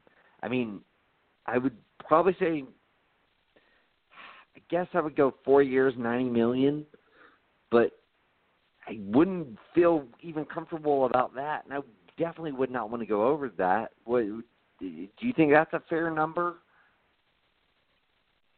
I mean, no, just because I'm with you. Yeah. I mean, I don't think he's I don't think he's worth that much. You can't go on his prior success of what he did in Golden State, where he really didn't do anything. I mean, he was pretty good um, towards the end, and then he, He just went ice cold in that playoff. year they Oh, it lost. was terrible. oh, it's so bad. He went just completely ice cold, and then he's not been really that good for Dallas. So he's one of those players that's like, buddy, just opt in because you don't really have that worth. And play more, one more year and try to get that money next year because you're going to go Yeah. around the league. No one's going to give you that money, and then we're going to come back and I'm going to give you like a 15 million per year, and we'll we'll see like how many years we'll go. But that's where I'm going to meet you at. Yeah, I mean, ultimately, I think I agree with you there. Uh, Juwan, your thoughts? Um, it, it was it was weird to me. Uh, Luke definitely stole my uh stole my joke. I was definitely going to lead in with that. So um, uh, mu much props to you for that, Vlade uh joke, Luke. Because I I don't think a lot of people remember that he said that. Um, I think he was betting that the organization wouldn't remember that. Um, but yeah, I mean, it was one of those things where it was like the King came out of. I don't want to say came out of nowhere. They're one of the teams that I don't think anyone expected to be good, so like they weren't really televised. So it's like if you don't have the NBA package, you're not really seeing like the progression on, of Juwan. the Kings. Where'd you have him? Huh? Where'd you have him ranked? Where'd you have him ranked at the beginning? Because I had him last place. I don't Last know if I'd say last place. I, I think had him I- last place. No, you Maybe had the I did. Maybe last I did. place. I remember that. Oh yeah You and okay yeah yeah, you, you and about right. Joel both had the Hawks last place. So, like, uh, no, but I mean, you had them in like twenty six, twenty seven, twenty eight range. Like I, Yeah, I I feel like low. Yeah I, had, Yeah. I had him pretty like low. no one I, expects I, I to be definitely that good. no I didn't have him anywhere near where they actually finish. Um, I, I won't Right. even try to lie about that. Um, Yeah. but they they they came out of nowhere and it, it was they look like a really good team. Um, I, I I told you one of the teams that I'm looking for um, next year is the Bulls. I kind of feel like the Bulls um, can start to make that leap forward. Oh, that's Um, your paces, it- huh? Yeah, yeah, yeah. I, I'm I'm riding high with the Bulls, man. Um, but no, back back to the Kings. I, I really like what this team is doing. I don't understand uh, the firing of the head coach, but to be fair, didn't truly understand his firing in Memphis. Um, Memphis kind of has this thing about not really liking to see what a coach can produce. I mean, let's not forget, Yeah. Alvin got fired a year after winning them 50 games. So it was just You're like right. I, I don't know what That's the, always the rubbed you the wrong way. it, it does so bad, Nick, because it's like you're playing with Zach Randolph and Marc Gasol. Their style of play is very outdated, and it's hard to to create success when you purely only have an inside game. Um, because we've now seen yet it transform still into an inside out. Successful. Say it again. I said, and, and yet they were still successful despite those odds. They were. They were, but it was hard to beat teams like Golden State who could shoot the lights out, and a lot of your guys just couldn't shoot at all. Um, so it was just it was hard. No one really would have taken that Grizzlies team to the finals. Um, so to fire No. the guy after 50 is still confusing. But anyway, Um, I, I didn't understand the fire. He looked like he was starting to to build confidence with these young guys. He's building a a great rapport with them, and it looked like things were trending upward. Of course, they didn't make the playoffs like I think a lot of us were hoping that they would, um, just to kind of get that experience. Um, but to me, it's just like the next guy you bring in. I mean, he has to make the playoffs, or just this firing just didn't really make that much sense because it's like you assume you fire to hire someone that can elevate the team from where they were before. That's why people make fun of uh, the the Lakers this season because their record isn't that far off to where it was last year without LeBron. Um, Two more wins. to me, it's like if you bring in Luke Walton, uh, I think the the pressure's on Luke Walton. I mean, because this team almost made the playoffs, so I, I I assume that fan base is looking for that team to now make the playoffs. Um, so, I mean, yeah, and God- there's a God good chance that they could regress next season. there's a huge chance. I mean, I think these kids Yeah. love their coach. Um, so now you're you're talking about hey, we're scrapping it starting from starting from the beginning again, um, which means new Not system possibly, new scheme, stuff like that. And it's like I don't know. I think. I would have given him another year, and then if he couldn't make the playoffs, it would have seemed more justifiable to tell him that's it. Like you're out. I, I want to start with someone else. But I Right. don't know. This is confusing. I put the Kings now in that group with Phoenix and with the Grizzlies, to where it's just like I really don't think anyone What there the knows fuck how are to you run doing? like a basketball team. Yeah. Hey, how about Joerger for the Lakers? Anybody? Uh, see, what, what's funny about that is it would remind me of how um the the Packers just gave uh, Aaron Rodgers this this coach, and it's kind of like you got to kind of sit down with him and tell him like, hey, like this guy is expecting to actually coach you. Um, like you have to listen to Yeah. him, like, listen to the guy. Right. Um, and if LeBron's not on board, it's never going to work because you're handicapping. That's Joerger. very true. So to me, I wouldn't want that. I wouldn't want Yeah. that for him. Yeah, I mean, I could, I could kind of see that. I, I definitely don't think Joerger is the kind of guy who's going to be like, um, I'm going to let LeBron do whatever he wants to do. Like I, I feel like he's the kind of guy who would be like, uh, you, you just like ignored three things I told you. You're benched. like, oh, we lost the game Yeah. because they benched you. Well, did you learn a lesson? like LeBron's like, no. uh, uh, well, all right, maybe I wasn't the right guy for the job. uh, but uh, yeah, um, I don't know. Uh, I, I I will be interested to see where Joerger ends up because I do think he would be a very good coach um, on a number of teams. I would've you know, I, I I would have suggested Minnesota if it wasn't for the fact that they're looking to keep their their young coach. I would have suggested Minnesota. I don't know. I, I kind of like Ryan Saunders. I just think they need to make a change at GM. Um, I agree. I actually really, I really, really fucking want Sam, uh, not Sam Presti, uh, um, uh, Sam Hinkie, uh, uh, to get that job. I, I, I think Hinkie would be like it'd be the perfect fit for him in that they're like in the in between phase where they they're rebuilding, but you know also trying to compete um, to where he could like like start where he left off with the Sixers. Um, and I don't know. I, I, I think that'd be great for him. But but we got to move on. We got one more topic. Uh, Dirk Nowitzki uh, announced his retirement. Obviously, um, this uh, kind of coincides with Dwyane Wade's retirement.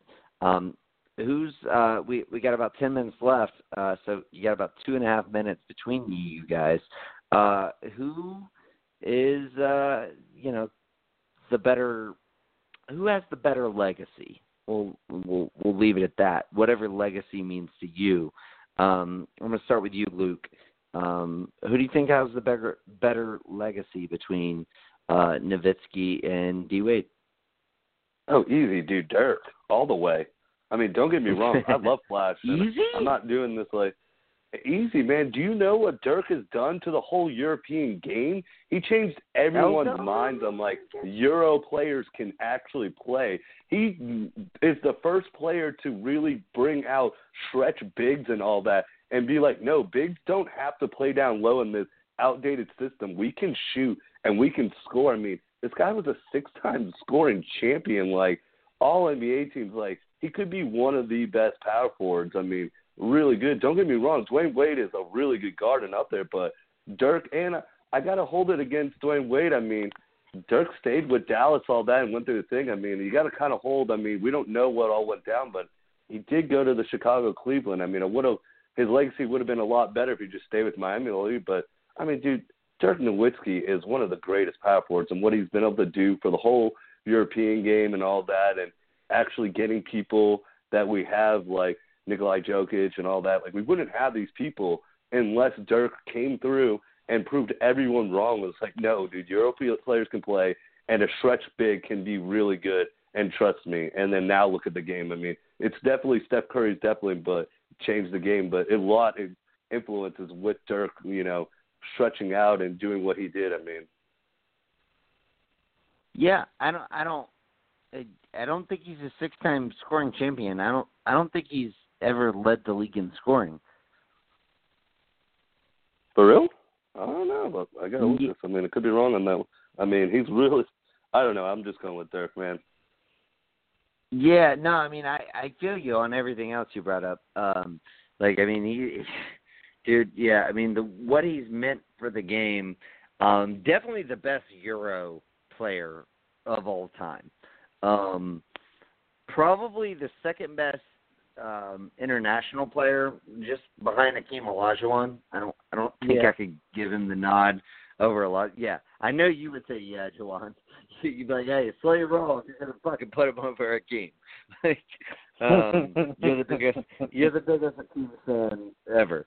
Um, but like, but yeah, I mean, dude, yeah, no, he's great. Um, I, as far as legacy, um, I mean, it, it, it, it again, it, I think it, it matters what you interpret as legacy because, like, what Dirk has meant to the game as far as, um, you know, uh, what big men are able to do and spreading the floor and all of that, that means a lot.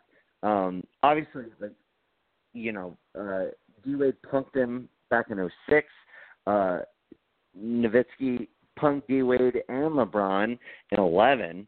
Um, and you know, uh, Nowitzki's got um, you know a, a, an MVP on uh, on uh, D Wade. Um, he's a 14-time All Star, um, 12-time NBA versus uh, you know, uh, eight-time All NBA. But like D Wade's like fucking was an elite defender. I don't think people like again I know defense doesn't mean as much as offense, and I get that, but like I don't think people value D Wade's defense in his prime as to what it actually was. Like he was a fucking amazing defender, um, and like was just a locked down guy at six foot four, five maybe, um, but undersized shooting guard. and was still an elite fucking defender um, like obviously he won three rings to Dirk's one, um, but obviously a part of that was you know LeBron coming down and, and them all teaming up. Um, I, I I would still tend to agree with you, Luke. I would still go with with uh, Dirk as far as the better overall player, mainly because when I when I assess like where I posit where Dirk would be all time on like the power forward list, um, you know, in the modern era, like so not including uh, you know, pre merger people. So I'm not like including including like Jerry West or Bob Pettit in this conversation. Um I think D Wade is like third all time as far as shooting guards behind uh MJ and Kobe. I I think Dirk is probably second on the power forward spectrum, only behind Tim Duncan.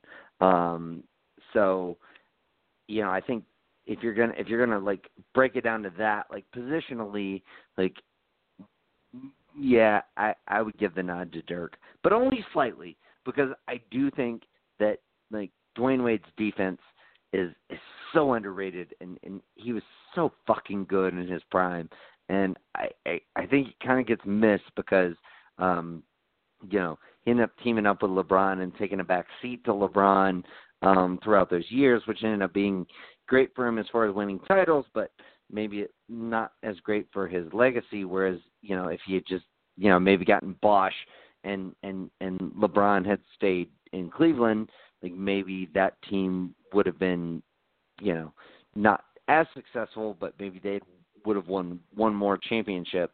Uh, you know, and he had had two rings and um been the guy to lead them both way both times. Um so yeah, I don't know. It, it's I I think it's I think it's worthy of debate anyway. Uh Damien, where do you side on this? Oh, it's a tough one, man. Uh I like the fact that uh D Wade did he did pretty much whatever he had he he had to for for the Heat to be successful. Like you gotta remember he was he was actually drafted as a point guard. He was playing point guard that first right. year. Mm-hmm. And then, you know, once they got uh who did they get? Uh I wanna say Jay either it doesn't matter, but he, he made his transition to shooting guard and they got Shaquille and then you know when he when they had Shaq, he took more of that that lead role, like because he Dwyane Wade single handedly beat the Mavericks in that series by himself. Yeah. Like he he took over he Yes, took he over did. like like nobody could like like like you said Magic or I mean Michael or Kobe. Like he took that series Mhm. over himself. And then when LeBron came, he was able to take that step back and and be a role player and like you said, play defense and do all the little things. But I could see where you could give Dirk the edge, man, because he did a if if you look at the the global aspect, like Luke said, like he he changed the game. He changed how you look at power forwards now. You know, we Mhm. we we debate this every day in the Hawks group about power forwards and can this guy play this? And you know, it's it, he he he changed the he changed the game as far as that position. So it's ah, it's a real toss up, man. Can I can I call it a draw? can I, I yeah. take the easy no, way I out? actually Uh, yeah, I actually feel like it is a draw. Like in my personal It- opinion. Like I I yeah. I I I don't feel like either I if you put a gun to my head I would say Dirk, but like I I I feel like they're so close and like that is their legacy and their rivals and it's great. I love it. The fact that it's so close. Yeah. All right, Juwan, you got about two minutes, man. Wrap us up, man. Uh, Dirk, uh, definitely Dirk. Um, to me, Dirk goes goes with Curry love this and AI. Um, as uh, not to me, just legacy. Like AI changed the game with the crossover. We now see how dominant the crossover has That's become since true. AI. Um, Curry changed the game in um in, in how people uh like uh what's his name? Wait, Barkley wait, said he would how walk the fuck into did we? How the fuck did you implement AI? My favorite player of all time. Uh, but like, Mhm. how the fuck did you implement AI in a conversation about Dirk and D Wade, and you- and and you somehow like trying to like subjugate D Wade and be like eh, like AI? He had more influence than D Wade. Fucking hell, dude. You saying AI didn't have more influence than than Dwyane Wade? No, I'm not saying that. I mean, I guess he did. Oh, okay.